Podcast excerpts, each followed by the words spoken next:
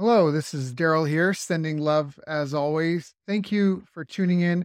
I just want to say if you like this interview, you can check our website for companion workbooks, action guides, tools, checklists, templates, and show notes with links for everything mentioned on the call. Just visit bestbusinesscoach.ca. That's best, B E S T, businesscoach.ca. Enjoy. Hello, everyone. Thank you for joining us. My name is Daryl Urbanski, your host as always. And today we are joined by Mark Laurie, CEO and photo artist at Inner Spirit Photography, a female portrait photography company. Founded in 1980, they create wonderful, emotional, and moving images of women for themselves or as gifts to others. And I've asked Mark to join us here today to talk about surviving the seasons of business and life for over 40 years, plus his take on the business of art. So, Mark, thank you so much for joining us, my friend. How are you doing? I'm doing well. Happy to be here. This is exciting. Yeah, me too. It is good. So, how did you even get into business? Do you come from a family of entrepreneurs? Not, no, actually, I didn't. I got into it. I was a realtor at the time, and real estate was 24 7. I took it very seriously, of course. And I needed a break. So, I borrowed my wife's camera and I started in photography. I migrated really quickly to photographing women, doing nudes and it just evolved from there. And it's back in 1980 when I started. I actually pick up the camera in 78, so I transitioned from 78 to 80 pretty quickly. My own company, but it was a different time back then. In Calgary was like one third the population it was now. Very mm. deeply conservative kind of area, and I was offering boudoir nudes. And the photography community was horrified. How are you going to market that? And I go, I'll put an ad in the yellow pages that says nudes should work. like Barenaked Ladies, the band, right? That's what everybody yeah. came to the concert. And nobody else was offering at the time. Like boudoir photography was just starting to emerge. In fact, in the next couple years after I started, I was winning awards and having a good time. I trained one guy figured out about 95% of the photographers in Canada and a lot of the ones in the States on how to approach boudoir photography. I was about 25 at the time. And it was, and it, one of the things that was cool is I had my styles evolved quite a bit to storytelling. I build exotic sets and so on. Had two people came in for a photo shoot, and what I did, the first girl, we couldn't get together, and she suddenly just appeared. We were lost, like we didn't really have a focus. She just appeared, took her clothes off. It just didn't. It wasn't exceptional. The second girl we planned, we we had a western set, and we I got props, and we borrowed a guy's fast draw gun and my, god we took photographs for like hours and we changed sets and it was just this is the way to do this. This is really cool. But yeah the first was funny though. As a realtor it's a can imagine it's a, I, there's a i'm just starting off i'm looking for people i can photograph and there's the mortgage officer who i used had a beautiful 20 something secretary blonde girl. And so i was in his office and i was thinking gee we concluded i said do you think Karen would be interested in being a model for me for a photo shoot. And he and he goes, I don't know. And my thought was he would, I would leave. He would ask her, like like grade seven stuff, and then he would get back and he see, yeah, she's interested. Give her a call, something like that, right? Nope. He's like much older. He smiles and presses his button that says his intercom button. He goes, Karen, can you come in here for a second? Mark's got a question for you. I just I'm looking like what? And I remember this thought crossed my mind, which was, I could go through that window. We're only two stories up. I could do that. so Karen comes in with a little notepad and she's all hmm. perky and stuff. And she goes, What? She says, Oh, Mark's got a question for her. I look at her like, Oh, so well, I'm a photographer. Would you be interested in like doing some photography stuff? Yeah, that'd be fun. and so it evolved. And we're doing the photo shoot and we're doing all Western stuff. This group. I really wanted to do this new thing. And my wife had long gone to bed. So I had this the whole thing that triggered the Western set was this Playboy photograph it's a magazine thing of a girl with cowboy boots on, a gun belt, a Western gun, which we had, and a cowboy hat. And that's it for facing the camera. And so she, what else can we do? I go, we could do something like this. And I was chicken, so I couldn't say anything. I just showed her the photograph, right? And she goes, that's cool. She says, we should do that. And proceeds to undress and put the hat on. I'm thinking, this is really good. We should do this. And so we photographed for two more hours, right? And then I finally crashed, went to bed. She went home. And, and Jan says, So how was the show? I said, It's great. I'm so excited, vibrating. So how did she look good? I think so. I'll have to look at the photographs. I can't remember because I get so focused on what I'm doing and really not, uh, I guess, looking, if you call that. I'm seeing the client, but I'm not staring or absorbing it. This is like, and so it wasn't the next day that I looked, I was black and white and I processed my film. I go, oh, these are really cool. and they still hold up today. So was, it was fun. That was my, cool. my start. That is and cool. my education at the time. Yeah, it was. Uh, we've had so many adventures. We've always I've entered a lot of contests. I've always taken on everything I could. So we've done magazines, and I've got several books out there. We did one book which was in the Bahamas. It's called uh, Nude in Paradise, and the model was a client of mine. She's an amazing woman, and she flew in from Hong Kong to Bahamas, and that's like a twenty-six hour flight or yeah, something. Long flight so she arrives about four o'clock, five o'clock, and we've got this short window because she's got to go back on Sunday night. And so we're so we start photographing that night, and we and then we finish, and she goes to bed. We got up at four o'clock in the morning. She did her makeup, and we're getting the sunrise. And we just photographed steady throughout the whole day, and we got places that no one else. Uh, my my friend down there was really well connected, and so I, I got into places that no one else could get into. It's really cool. That sounds so great. I've had fun. Yeah, yeah, yeah. That sounds fantastic. So, what have been some of the biggest challenges, obviously, through the years? There's been good economies, bad economies. There's been changing, maybe perhaps there's been criticism of like the tabooness of some of the, the photo- photography that you've done, perhaps. I don't even know, but what have been some of the challenges? Obviously, you still you still have to market and sell. Yeah the old days, we'll call them the old days. There's my little thing here. They were fun. There's marketing was simple. Like I would take out two trade shows, and we always did a huge booth involved with charities. We've donated five hundred and twelve thousand dollars to charities over the years, which we're proud of. And we took our yellow page ad was huge. For people don't know about that, we, in the old days, we used to have this big yellow book, and it had all. That's where businesses would advertise with phone numbers and stuff. And I always made sure my ad was three times bigger than the next biggest size ad with it. And then take out two two times a year, take out a double page spread in color in the sun, was a tabloid thing here for it. And that'd be my year. That would be great. And then when the internet kind of came along, we had one of the, I was told, the third photo photography website when the internet got activated. So we had the, the third one that was a photography site wow. of ours way back in the day. And then social media comes along. I really enjoy it. There's a lot of stuff that's powerful, and we're getting deep into the AI things, which is changing our industry. I've lived through three of my camera systems have gone obsolete. That they just they don't even make them, they don't repair them. It's a bizarre experience to have when you get into that.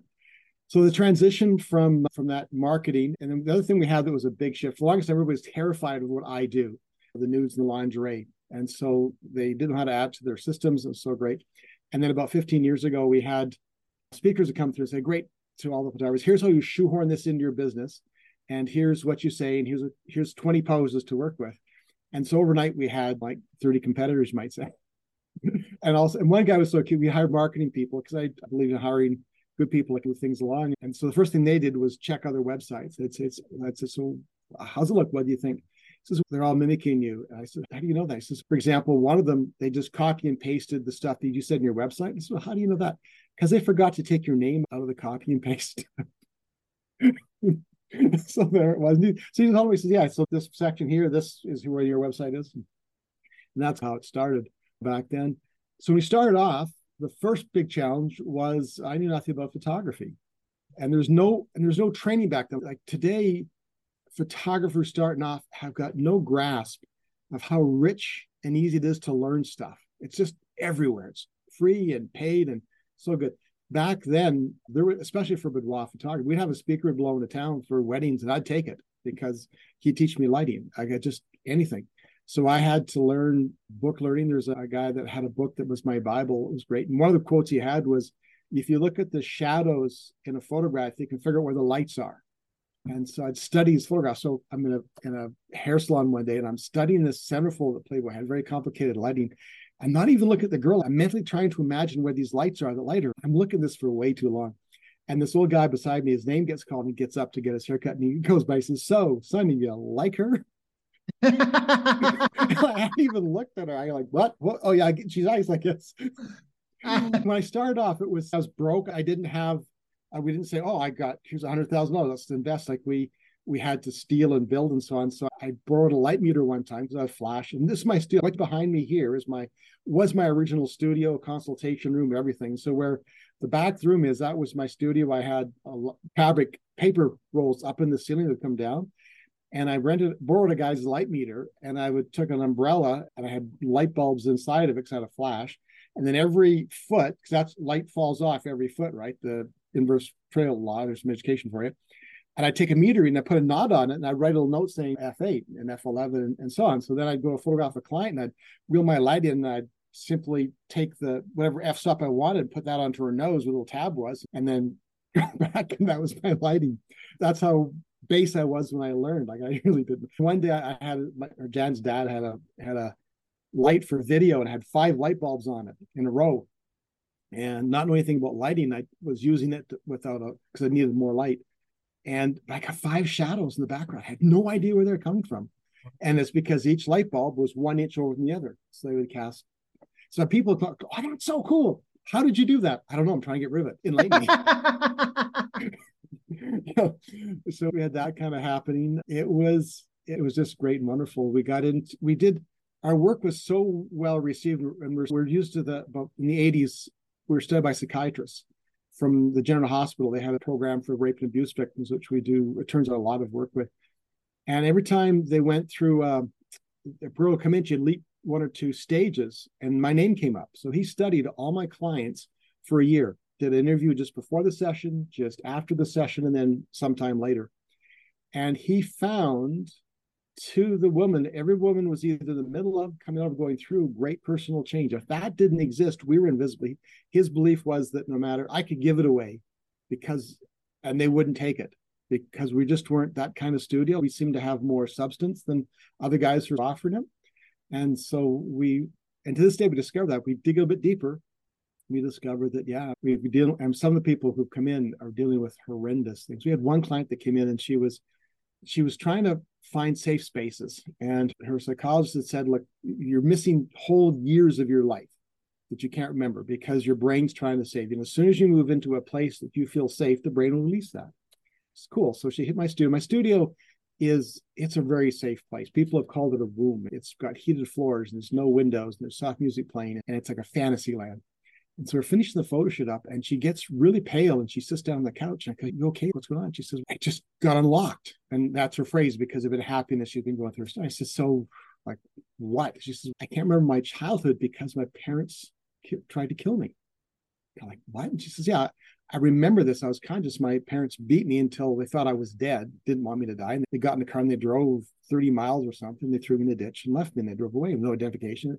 And the people who I grew up with found me and they brought me back to health. And that's this must be a really safe place for me to unlock. I said, yeah, it's just, you got to talk to somebody because that's beyond my pay scale. Yeah, yeah, yeah. I do photography, but yeah, uh, I'm a so had, it's crazy. Yeah, so we've had dramatic things. We're clients. So we had one client that came in and she, I we photographed her several times, and she was so cool. And I said, "So what's changed your life like with us, like the interaction to it?" She says, "We thought about. We've always, she's talked about the empowerment it gave her and the confidence." And she says, "I'm making eighty thousand dollars more a year than I would have if I hadn't been photographed by you and spent time with you in the studio." I go, "Like, how does that work?" And she goes, "When you met me, I hid in a garage. She was a heavy duty mechanic, big trucks and buses and stuff." She says, "I was happy back there. I just didn't." Like I dark corner, just do my little thing. She says, But you, these photographs, this experience, it gave me the feeling that I could do anything. And I could do more than being a mechanic in a garage. And so she said, I just started up getting new jobs. I, and when this job, I felt I had skills to, to get a better job, but I'd go out and get a better job. She says, now I'm, I'm making $80,000 a year that I don't think I would have been making because of this whole thing. Yeah. We've had numerous women that tell me that the photo session gives them so much power, so much confidence. We've had 30 photo sessions result directly in marriages. Wow. It's cool. Is that cool? That is really cool. That's really cool. We had one one girl that came in and oh she I'm just I'm in love with my story. She came in and she we were doing the photo session. She says, My one wish is that I'd love to to be married you know, uh, you're got a kid. And she says, I've been married, I've been with this guy, and he's really sweet, but he's not romantic, no romantic bone in his body. He would never think to say, Do you want to marry me? She says, I'm not going to force it. I'm not going to do the you should marry me kind of thing. We've got a good life. It's just, it'd be nice. I said, I gave her the, she picked the book up. She had a, a series of books. We create books kind of like this here, which mm. is hmm. neat. So she bought one of these. I said, Tell him that a studio policy, only husbands can see the books. She said, that's silly. So have fun with it. So she says, she told me later, she said, I don't know what overcame me. He says, Oh, that's a book. Can I see it? She goes, No, you, you can't. I had to sign papers. The studio says only husbands can see it. We're together, but you're not a husband. Oh, yeah, that's right. That makes sense. I don't know why that would make sense. That makes, but he goes, Yeah, that, that makes sense. You sign stuff. So a week goes by or so, and he comes back and he says, Listen, I talked to our friends, and six months from now, there's an opening and the church is available. And the guy said he'd marry us. Do you want to get married like in six months? And he, she goes, Yeah, that'd be really good. Cool. Can I see the book? No, she says, You're just a fiance now. It's the husband thing. Sign papers. Oh, yeah, that makes so much sense. I'll wait. A week goes by and he says, I talked to the minister and he has an opening in two months. And our friends are available. What do you say? And she says, Good, we can do that. And then I can see the book, right? On that night, I can see the book. And she goes, Mark, it's not like this is hidden territory. We sleep together. I sleep yeah. nude. He sleeps nude. We got a kid. But somehow this book was, it was. That's fantastic. That's a great, it's so, a great story. Bringing families oh, together, bringing people together. Yeah, it's it's powerful stuff that, that we work with. It's uh, we deal with. I mean, we've got some tragic stuff we deal with. One client that came in, we're doing prenatal work, and she was huge. Her tummy was huge. She knew her family knew the baby was not going to survive it, its lungs had not developed. So it would live about 30 minutes outside of the womb. And there's nothing anybody could do about it. There was no magical science. The lungs were not developed. It could not do it. So it had a she had a name. They knew what sex it was. Every night the family would corral and they'd caress the tummy and they'd t- I, this still gets to me too. And they'd talk to her, the baby, and they'd sing songs. And she was part of the family for nine plus months. She held on as long as she could. And she tasked me with doing a photograph that showed the baby was part of the family, that was loved, but not too modern. Like it's a fine line because you couldn't, you can't get all mopey about it, and yet you can't get too frivolous. So I had to walk this very fine line, and I have to control the emotional environment with my clients as well to, as I guide them. And so we had to make sure that she didn't fall apart, and that she didn't feel aloof as well in the photographs. And she felt we accomplished that. So it's neat. We've had we had a client that came in a while ago. Her because we'd photographed his wife. She was they're potato farmers, and she was a novel lady. She was so cute. She came in and we asked her what kind of session she wanted. She said these legs are just built for walking, and the butt that's attached to them. And she was a bit more plain her language. It would just service the services legs and these breasts. They've serviced three children, and there's not much left. But he loves that free pasture real estate in the middle, so that's what we're going to focus on. Yeah, okay. So we did this great photo shoot, and then years passed, and he appears on my doorstep, and he says, "Is explaining his wife had passed away from cancer." You have those photographs still. And our photographs go back to 1980. I've got archives in boxes to 1980. Wow. I said, We do. He says, Great. I'd like prints of all of them, please. I said, Cool. He said, Oh, he says, One request don't retouch anything. I want every wrinkle, every flaw that you captured there. That was her. She was real. And that's what we did. And so we get this full range of needs for people that come in that is, I don't know, it's very privileged to be part of it. It really is. Yeah. Yeah, I'm getting emotionally touched by some of these stories. They're really powerful. They're re- they are. They're really powerful. And I love how you talk about controlling the emotional environment with clients.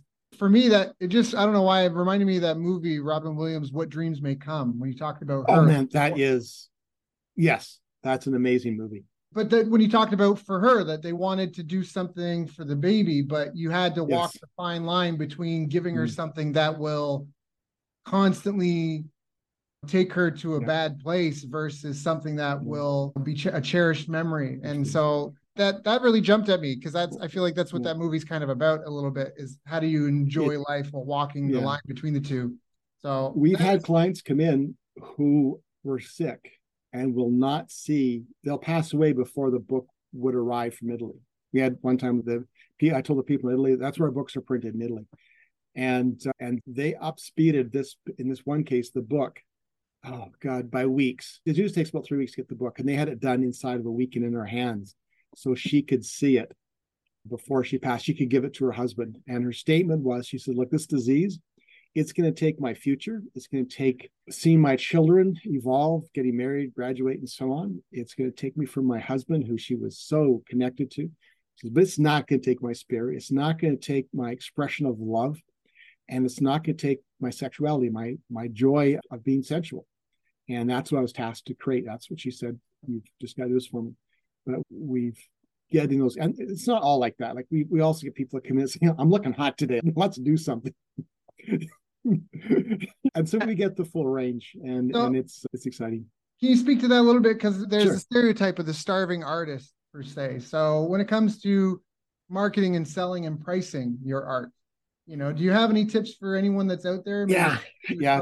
I guess if I mentor this an awful lot. Now, I was very fortunate. When I started, there's a speaker that in, that was so cool. He was like over the top. And I met him later. He was like, he was mellow, and he said, "I got to be over the top because if I told you in a crowded lecture hall, increase yourself twenty percent, you'd increase yourself two percent." So he goes over the top and he tells people to go for eighty percent Yep. And then he, one of the things he said is that I'm not here for all of you. Most of you are just going to enjoy this presentation to be fun. I'm here for three of you. There's three of you in the audience that are to listen, can hear what I have to say. And one of the things he had to say was every six months, increase your prices. You're probably charging less than what you should. And you will go through better quality. I mean, you've got to afford stuff, right? You, when you have your prices, and a lot of people don't, they don't value their time. Yes. And so I climbed up and I discovered as my prices, and I created as a strategic coach, and I created this concept. And it's it doesn't matter where you are in this concept, like where your prices are, these five situations always exist. And doesn't matter what the industry is. I've had people tell me this model works applicable to everything else. The first level is that you they're the people that say, What are you nuts? You're charging that for this? You're insane. Nobody does that. Drop your price, be reasonable and they're really they're, there's they're and they're very good at it too because this is how they get deals right? So these people are skilled to making you feel bad and that you're overcharged and you're not worth what you're charging the next group of people they're different. They see you as being expensive but they see your value especially if you're an artist. And they're prepared to do layaway plans to do whatever it takes to get whatever it is that you're offering because they value it so much. The next group of people is, is the average one. They're the ones that think you're great think your prices are fine and they hire you. The next group of people are the ones that know you're not charging your true value yet and you're a fine. You're the secret fine. And so they really cherish you and they appreciate and may mention that you should be charging more because you're not charging what you offer because you tend to over deliver, right? That's the 1st mm-hmm. The next group of people, and they're the fascinating ones, they don't hire you because they know that for what you're charging, you can't give them what they want, what they need. One guy told me that flat out. He said, because I said, really good. I got all these things. He says, Yes, Mark, I don't know what it's going to be, but there's going to be something, an experience, a quality level, a product level, something that at your price point you can't possibly deliver. Because as you go up in your prices, you increase what you're delivering. Uh, it could be you start off and you're working on the back of your car, and then you can afford a, a, a shop on the expansive Fifth Avenue, so to speak. But they know that so, so come back to it. when you're charging more, we'll talk again. Mm, I really like yeah powerful. I, thought I really like that. They say when people pay, they pay attention. When do they pay more attention? That is that's very valid. And so as you as this model works, as you increase your prices, the faces of those five people change, but what they do in that system doesn't change they'll you, as you move up, you double your prices. You've got a whole new. Uh, I find though you don't have as many people kicking you down. Now, for my particular business, I discovered I started off at five dollars a night by ten, which was insane. Although I had one guy tell me that I was charging three dollars for four by five at the time. He says, "You're really, you got to charge appropriate mark." And he, I thanked him so much because he clarified why I should charge more money. As I hit the sixty, in my case, the sixty-five dollar point, all my complainers almost vanished. Yep there's a threshold, and I think every industry's got it. There's a threshold where you're priced down, and, and, the people who want to take advantage of you and have got their skilled approach to make you feel like you're less than what you are, they vanish at a certain point. You're still gonna have people that complain about it, but they vanish. So that was the first lesson: is increase your prices every six months. Now, this is what's interesting because in six months you can increase your increase your prices, but so six months from now it's a long ways away, and so you're feeling pretty cocky about it. I'm going to increase my prices. You bet. it's Five percent, ten percent depends where you are, right? As you get closer to that date, you start getting scared because am I going to be worth it? Are people still coming to me? Am I going to have a business? If I go up ten percent, all those naysayers, there's this whole terror that kicks in. So what I did was we made it a deal. So I, my current client said, "Listen, we're going to keep our prices for you for two months. But the people who come in, they don't know what my prices were yesterday. I don't tell them right. like, too bad didn't come in yesterday, fool you. I had a price increase by 10%. So each now what happens mentally, and this is really cool, is that if you're not charging enough for your product, and I don't care what your business is, if you're not charging enough for your product, you know it inside. So it comes time to deliver your product. What happens if it's if there's a problem? Say something got dinged or nicked or you couldn't get the red tape, whatever it happens to be. Your brain goes, for what they're paying, they should accept this because you know it's undercharged and you assume they know it too. They don't know it. They believe they're getting a good price, the good product. This is what you promised. So you spiral down because as you charge less and do less and less, it goes down. But when you charge more than you think you're worth, you're terrified and you over deliver. You make sure that product's great. You make sure when the client comes in, there's coffee, there's tea, there's a drink. You double check that they're happy. You you go overboard to yep. because you, in your mind you're afraid to be called on it. You're afraid that they're going to say, "Yeah, I'm halfway through this, Mark. What the hell? Yep. yep. You should be doing more for your money." and yep. that's your fear, right? And as you go up the price line, that doesn't change. As you and it shouldn't change. I believe that if you get to the point that you are casual about your pricing, that yeah, this is what we, this is what we charge. It's not a big deal. It's just it's a lot of money, but yeah, big deal. Then you really should get out of it because you should always be feeling that you're over delivering then what you, and people's going to call or under delivering the people are going to call you on it yeah as long as you've got that desire to give more and then you look around and go whoa I'm giving a lot. I better increase my prices. And I've since discovered that there is no ceiling. Like we had a photographer encounter. I was getting nervous about this. I encountered a photographer. This would be like two decades ago, and he. I've been around I, decades. I've been around for 40, almost 40, 43 years now. So I speak in terms of decades. That just kills me. Anyways, he was charging $150,000 for a photo shoot. He'd do one a month because he didn't he had family. and He had uh, I don't know, Hacienda, a, a, beach property, big property in, in Mexico that, and every once a month he'd get a client, he'd go over, he'd go on location someplace and he'd photograph them. He charged under $50,000. And then, and he didn't work in at Christmas time because he wants to spend with his family. That was his whole benefit. And my mind's being blown like 150,000. That's for 11 months. That's like 100. Those days when I first encountered this, I, for me, a number like that was like insane. Yeah. And yet, but it's a reflective thing. I encountered a guy, it was be about, oh, maybe a year or two ago. And he was, he sold this photograph. To, it was like a potato in the moon or something. Right? Now, his lighting style was he had a black background, a bare light bulb, like no soft diffusion, nothing pretty, no backlight, no dimensional lighting, nothing.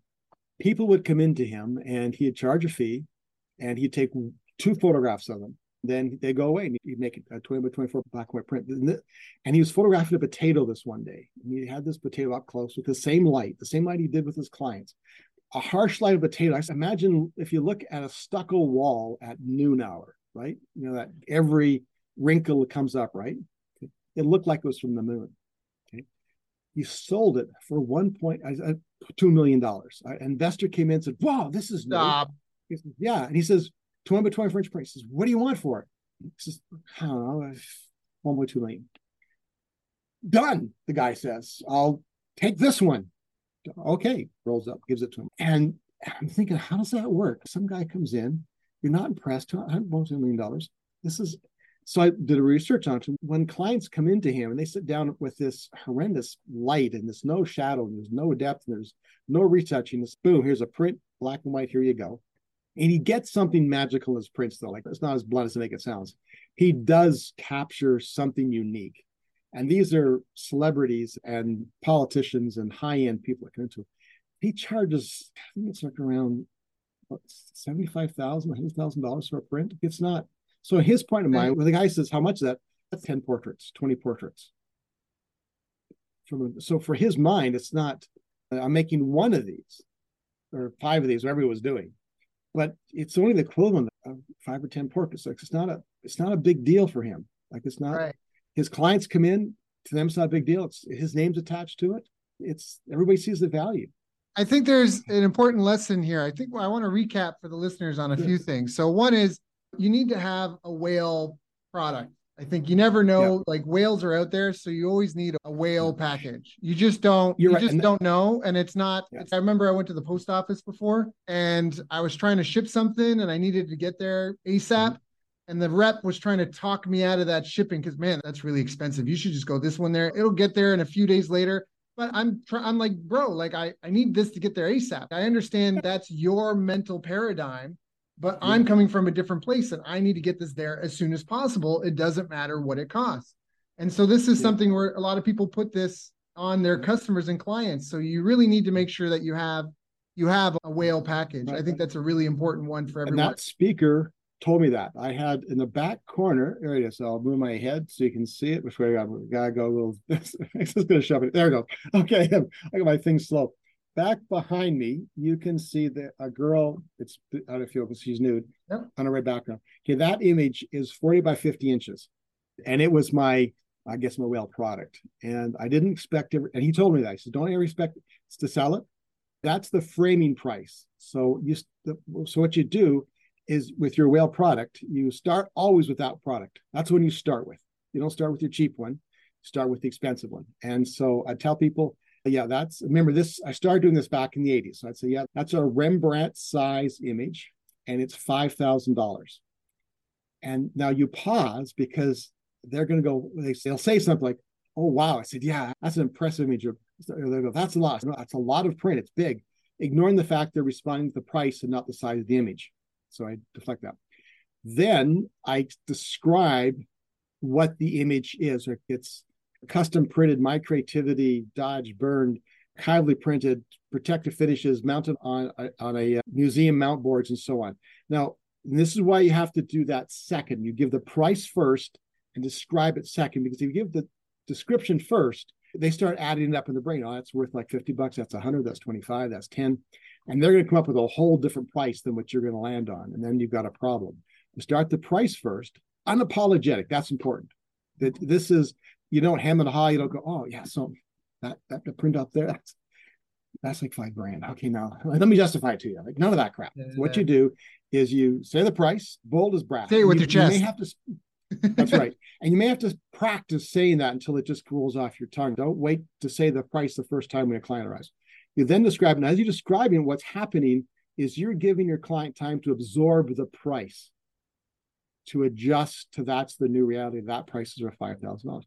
Now the next image we have, which is the couple behind me and the girl who's I photographed in Italy, those are thirty by forty inch print size. They're half the size of a door. Their price tag is half the price. So we've gone down to actually it's three thousand dollars. And those are Canadian prices, by the way, even though that's not relevant. And suddenly, that's a good deal. We've dropped 50% in one print the next print also has a drop and then the drop. And, and so suddenly we're going to somewhere find a zone they like and they won't work with it. Now, and I had a really good lesson. I'll share this with you. So I had a client come in one time. I was still green, still scared. And his wife came, she had two photo sessions. Now, to give you a perspective of her, she came in and she had a limousine that she kept on tap for the day. So whenever the photo, she knew when the photo session would be done, she to be able to go. So she calls her husband to come and see the images. And he reaches him and he is having discussion with the leaders of China at the time. And he asks her if he could drop into Calgary on the way home to Denver, wherever they live, to see the surprise she's got for him. The same way you'd say to someone who's downtown, yeah. could you stop at the store? Yeah. So he did that. He comes in and we're showing the photo. now he she was nervous because he hadn't purchased a photograph. She's a former beauty queen. She was amazing. He hadn't photographed a photograph of her since they got married, which is how many years that was, a lot. So he starts to pick photographs, and we he picks like 83 8 by 10s for in those days we didn't have books we had albums so these are like they were big they're 43 prints in a big album right adds up and he picked 30 prints aside for a wall print so i'm expecting we're going to go through these prints and he's going to pick one and get down to one that's what normally happens right nope they come up he says oh that one i want and he points that size Okay. And then, and he's pointing to a 30 by 40. And then he wants this one, he points to a 20 by 24 size. And this one comes, oh, can you make that double that size? And he points to my whale print, my the red one, right? So it's double a 40 50. So now we're talking 80 yeah. by 100 inches, right? Yes, I can do that. I have no idea how I can do that, but I figure it's got to be possible. Yeah, it's got to be possible, right? So it goes to this whole thing. Now, I had instituted as an encouragement thing a deal if you bought over certain, I give you like 10% back, mm-hmm. right? So we're doing this whole thing, and I'm in my sales gear, which I mean, if I only paused a little bit, I would have done me shut up. But no, I went ahead with my sales pitch. It was like, oh, you cross this line, we're going to give you 10% off because you're great. And so, so he's writing a check. Now, he's, the whole amount comes this enormous amount of money. He writes a check and he says, You sure? Why you what's with the 10%? Is there something happening I don't know about that's going to bother me? No, no, it's just you cross the threshold. It's what we do. Okay, so there's nothing secretive. There's nothing. This isn't like he's suspicious. It's ten percent, right? Yeah. I'm going. My brain's going. Oh, that was a stupid move. He was quite comfortable paying that extra ten percent. Oh, look at that! A big hole in my foot. I should put that gun away. Yeah, yeah. okay, so we do the whole thing, and his wife goes. So she asked a couple of questions. She says, "So where are we going to put these?" And he goes, "We've got three houses. We've got lots of walls. We'll find space." yeah, they'll find space. It's good. Yeah. And he goes, "Why?" what you bought so many and you've never bought any in the past how come oh he says that's simple you've never gone to a photographer who could capture your beauty and personality like these images show this is you this isn't some glamour makeup kind of crap this is you the woman i love adore i'm going to grow and die with that's what we're buying is you that's fantastic and so you've yeah you've got to have the whale you got to have the print that's outrageous that you're pretty sure nobody's going to buy, but I'll bet you, as my mentor betted me, in the course of a year, someone's going to. Someone's going to buy it as long as it's there. Whatever it is. Yeah. yeah. Yeah, yeah, yeah. And when you even just by having that high price point, even if they take a lower price package, it almost elevates the status of everything else that you're doing. And if people take a look at what Elon Musk did, I think it's also a good example. He yeah. sold a super high price toy roadster electric car yeah. to the super rich. And that allowed him to cut, prove validity of the concept. And then he mm-hmm. worked his way backwards down to the 30,000 everyday family yeah. kind of model. So he started off really high price so he could over almost like what you were saying before, right? Yeah. You know, starting at high price first and then working backwards because if you're charging if price is the only barrier of entry mm-hmm. there's nothing protecting you from some suicidal person entering the market and even though they might be suicidal they can still upset your apple cart yeah, while, while yeah. taking themselves out. Whereas yeah. if you're charging what you're worth, you have room to over deliver, you have room, you have margin, you have wiggle room, you can do a lot more. So mm-hmm. it's almost better. And price is not necessarily, you don't want to deal with the price buyers. That's when you talk about no. you had less of the complainers. Yeah. The price buyers, yeah. you might mm-hmm. people listening to this, I know in some instances I'm a price buyer, but you don't want to you don't want to have those as your customers, ideally, right? You want There's, you want to be the sought out expert. Right. Yeah, there's a place where you do price buy. Everybody does, and right. then there's a price where you want with that whole thing. And I bad math one time. I created a product. I was doing dancers, and that's cute. They're actually strippers at the time, but they're making a lot of money. And I had this product, and I math. I thought it was a good deal. Then one day I did the math a different way, and I discovered that every time I sold this product, I was losing twenty bucks. Like I was selling this product twenty dollars below my real cost, my hard cost. And then I discovered that everybody's trying to under out underbid me to get yeah. the business right. They figure well, if he's charging that, we're going to charge this. They charged a hundred bucks less than I did to get the business right. Yeah. And so my first inclination was to go, oh, I got to fix the price. I thought, oh no, wait a minute, I can be mean to my competition. Now this is really being mean. So yeah. I kept my price. Every time they sold it, they're losing 120 bucks. Yeah. And when I, every time I sold it, I did an upsell. So I never actually sold that package. It became no one wanted it. Yeah. This is such a good lesson for people. So copycats, because you can look at a building on the outside and you can try to copy yeah. it, but you don't know the inner workings. What he just said here, for those that didn't catch it, was pure gold. So again, I want to recap some of this. So he said that he sure. had a loss leader front end and his competitors were copycatting, but what they didn't know is he had a next thing offer. He had a back end offer where he would recover that loss. So it was fantastic because on the front end, everyone thinks, right, you're losing money. And the people that just copy you and try to charge a little less, the economics of the business are doomed to fail to start because yeah. business isn't necessarily war in that we're trying to help people at the same time we are trying to defend ourselves and markets are i've say this a lot i heard this from greg glassman but markets are unknown mm-hmm. and unknowable if i asked you how many people are in market for photography today you could give estimates, Google searches, people yeah. talking about this online, but it, it, would be a rough estimate and you would never mm-hmm. know the true number and it would change every day. So a market is unknown and unknowable, but everybody can acknowledge and recognize excellence.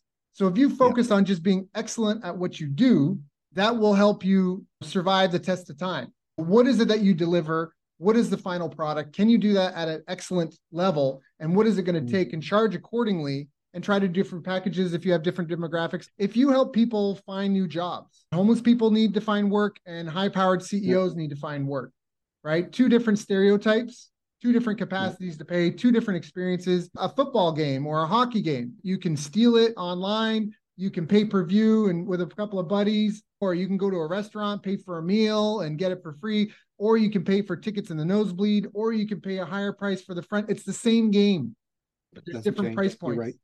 So yeah. I think that's a really important thing that you mentioned. Yeah. And there's people for every line. So I, the problem we come into is that usually as businessmen, you follow this path, you are selling to people, you're selling a product that you yourself probably couldn't buy, that you are probably not your own demographic. Does that make sense? Yep, yep, yeah, yeah. And so you feel a bit guilty sometimes. You feel like, like I wouldn't buy this. I couldn't put that amount of my income towards something like this. But the person you're talking to, yeah, yeah. So I, I worked in the theory a while back that people, everybody's got, I picked a number out of the air, it was 10%. So everybody's got 10% that's free money in the course of a year that I can spend and not worry about or feel bad about. That's my recreational money. Does that make sense?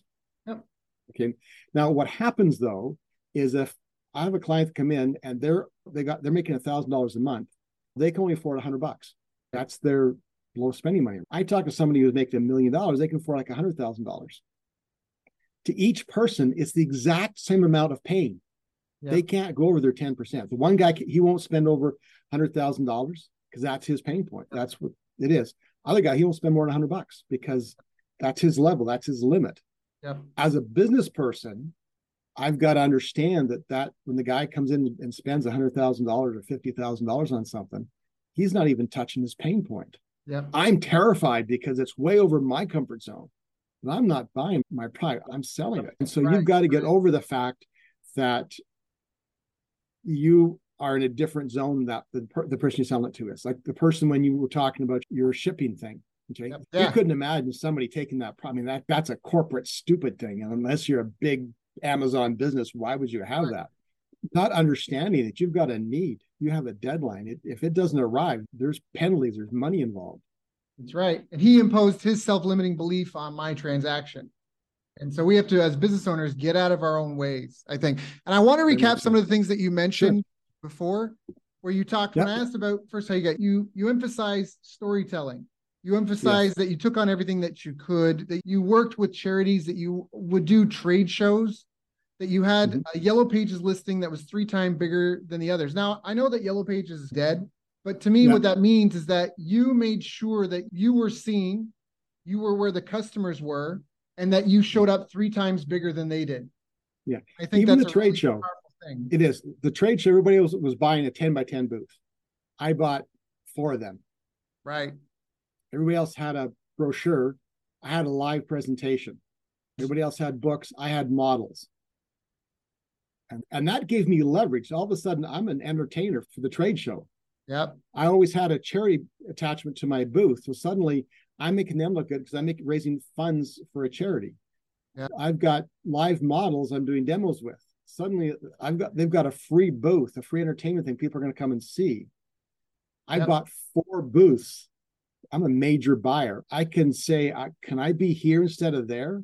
Yeah. Like yeah. I get benefits. We had one case where the booth beside me was too small. They knocked over my TV, which is we had our displays were on TV. And the guys came up with a large TV on rollers and said, Here, use this for the rest of the show, no fee. If you got a if you got the small booth, you're not going to get these perks. You're, yeah. you're not you're not going to get you're not going to get called first and say pick it. Yeah. You know, just, yeah. Yeah. I love this. I love this so much. Looked after me. I love that so much. I think that's so important. Now, can you mm-hmm. talk about are there any habits that you feel have really helped you on your path to success? Uh, yeah, I've got a lot of them I've learned. You've got to listen. You've got to not think about, about what you're going to say next. You should know that by heart. You should have all these different responses in your brain you just go to. You've got to listen to what the person's really saying and try to figure out what's between the lines.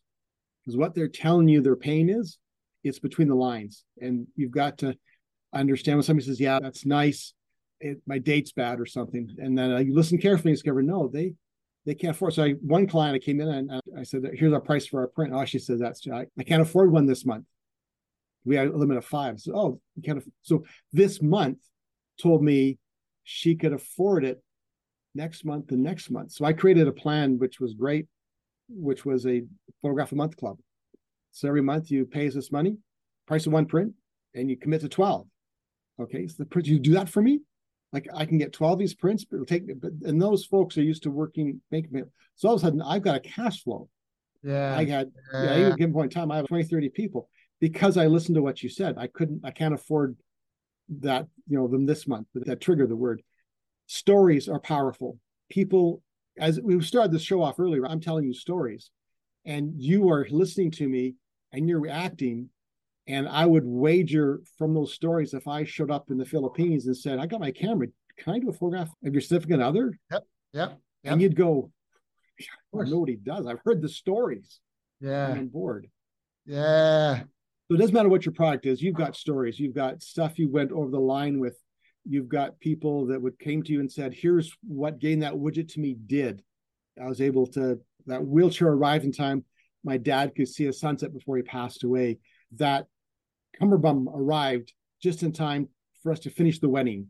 On on. Everybody's got every business has got a story. It doesn't matter how hardcore and even cheap they are. Their stories or something they've done, something that that they got into the business by some that people can resonate with. So those are really powerful for them. Some Learning your call craft. that a case study. It's not yeah. scientific case studies a little bit different, but you know, yeah. it's not even your story about your business because some yeah. people feel shy. I'm shy about bragging about myself. What you're doing mm. is you're bragging about your clients and telling their stories and how That's you right. help them. Yeah, and you're the side result. And people make that connection. You're telling the story that you're right that somebody did it, but as they as you're telling the story, people are going, "Yeah, he did that. She did that." Yeah, and they do make the connection. Even though you're not saying, "Oh, I'm great. I'm a superhero person. Here's what I've done." You're saying, "This yeah. is my client experienced. This is I got to share this. This will give you goosebumps. You got to listen to this." The next thing is never stop learning. I've seen so many photographers, business people that hit their stride, top of the mountain, whatever happens to be, and they go, "Yeah, I'm complacent. I know it all." The world changes. My craft. I, if you don't believe going through three camera systems, yeah, learning curve. I went from a big six by four, and negatives were huge. I get ten shots to a roll. I and I do four rolls, four rolls to a client. I, they have to buy. If I take forty photographs, they've got to buy six of them, or else I'm gonna go broke. So keep on learning, keep on challenging yourself. And not just in your in the business, keep without, and then networking is huge too. Because uh, you've got to, you're going to tell stories. You got to have stories. To, you got people to tell stories too. That means you've got to get out in front of people. Yeah, yeah, yeah. And, yeah that was that can be like. Go on. I was going to say the research that we've done, intense networking and advertising is a requirement because intense. And if you even think about it, and people just try to do some rough estimates, if you want to make a million dollars, let's just set that as a goal as a company. Sure. Whatever you're selling, if you're if what you're selling is a thousand dollars, you need to make a thousand sales. Yeah. So you need. So what does that break into? So you need a thousand sales. Okay. How many leads do you need? If you're selling one out of ten, you need ten thousand leads right? If you're yeah. selling two out of 10, right? Now you need five. So it's, you got to figure out that math. And that means that there has to be massive, a massive fire hydrant of activity and getting out there. The business graveyard is littered with world-class products and services that nobody knew about. That's what jumped out to me. You were good at what you did. You were passionate about it. You had something, a USP when you got started. And that's why I wanted to go back and emphasize that to people that also you innovated. You were the third website, web photography website online so you were innovating to in other ways to reach people. When you did mm-hmm. show up, you showed up three times bigger than your competitors. You went where they were. You told stories. That's why I wanted to recap on that. And I'm glad you brought mm-hmm. up the intense, like the networking part, because that is a huge requirement at all phases of business. There has to be intense networking and advertising. Just as basic example I gave. If you're selling a thousand dollar product and you want to do a million, because why? If you're dreaming less than a million, you need better friends. First off, right? Like even a million might yeah. be too small like you may or may not hit it, but why would you dream anything less than that as a business owner? Because you can have a nice, comfy lifestyle, nine to five, get two weeks off, benefits, all that stuff, working for someone else. What you go through as a business owner is not easy. So you should dream no. big. and you need to make sure that there's potential there. I had a book. One of the first books I encountered was how to make a million dollars in photography. And this is back 1982 or something, right? And so you can imagine that was like, that's, yeah, I'd be like $5 million now.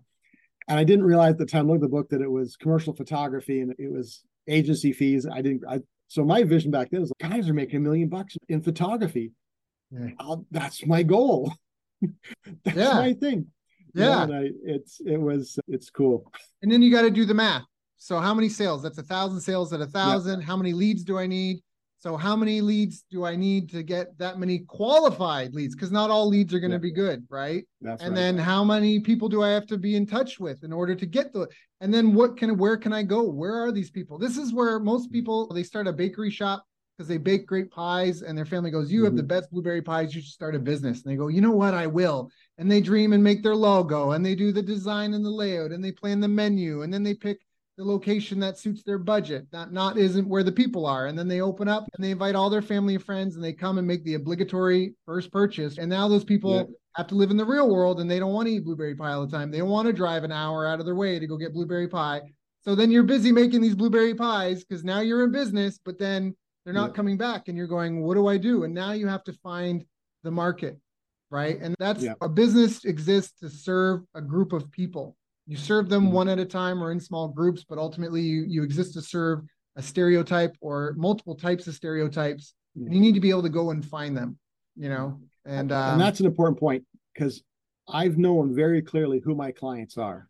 And that kind of goes back to no matter what your business is a firm might put it this way says if you've got this kind of lure which is your business you want to go to the fishing hole that's what they're biting on. Yeah yeah. And so if you go to that fishing hole, you're going to come home with piles of fish. Yeah. If you go to the fishing hole where they're not biting on this one, they're biting on this one, you're going to starve to death. Yeah. Yeah. So you got to know who your clients are and where they live. Yeah, that is such a huge part of this. Mark, you, this has been such a great call. I really think people might want to listen to it more than once to make sure they get all the goods out of it. Now, I also want to respect your time. Is if before we go into any of the other stuff, is mm-hmm. there anything I didn't ask you that I should have asked you? No, you're doing pretty good. Hitting the stuff onto long there's a there's a couple things. One is expectations. So mm. the rule of the law is that I think 80% of the businesses aren't going to make it. So you got to really, you've got to really dig in to do it.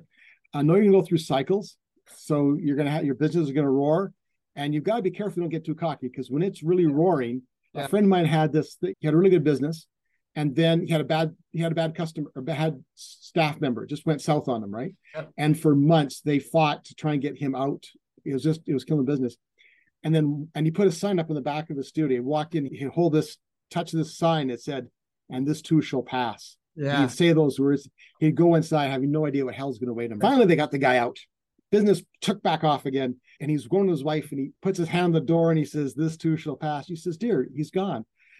You're doing well." Hanoi says, "This too shall pass." Yeah. So it's cyclic. You're going to have. You're going to be, but you can't be fooled by it no matter how good your good times are, something's going to happen. Yeah. Market's going to change.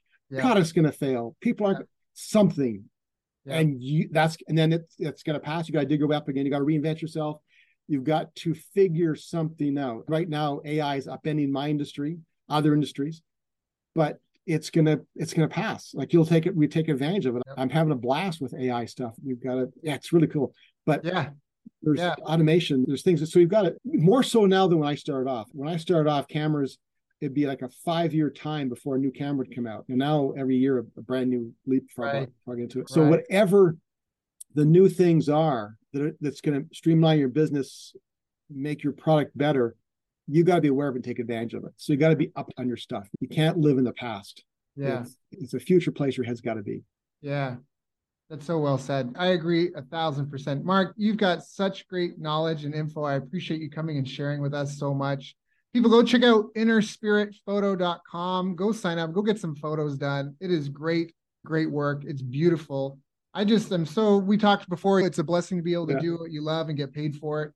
And I love being oh. able oh. to talk to amazing people like you. And I just love what you're doing. And I'm even prouder that you're from where I was born. That's cool. Calgary you represent all the way. You bet. That's cool. Yeah. We've got there's also besides my photography, there's we have a podcast called Fascinating Women.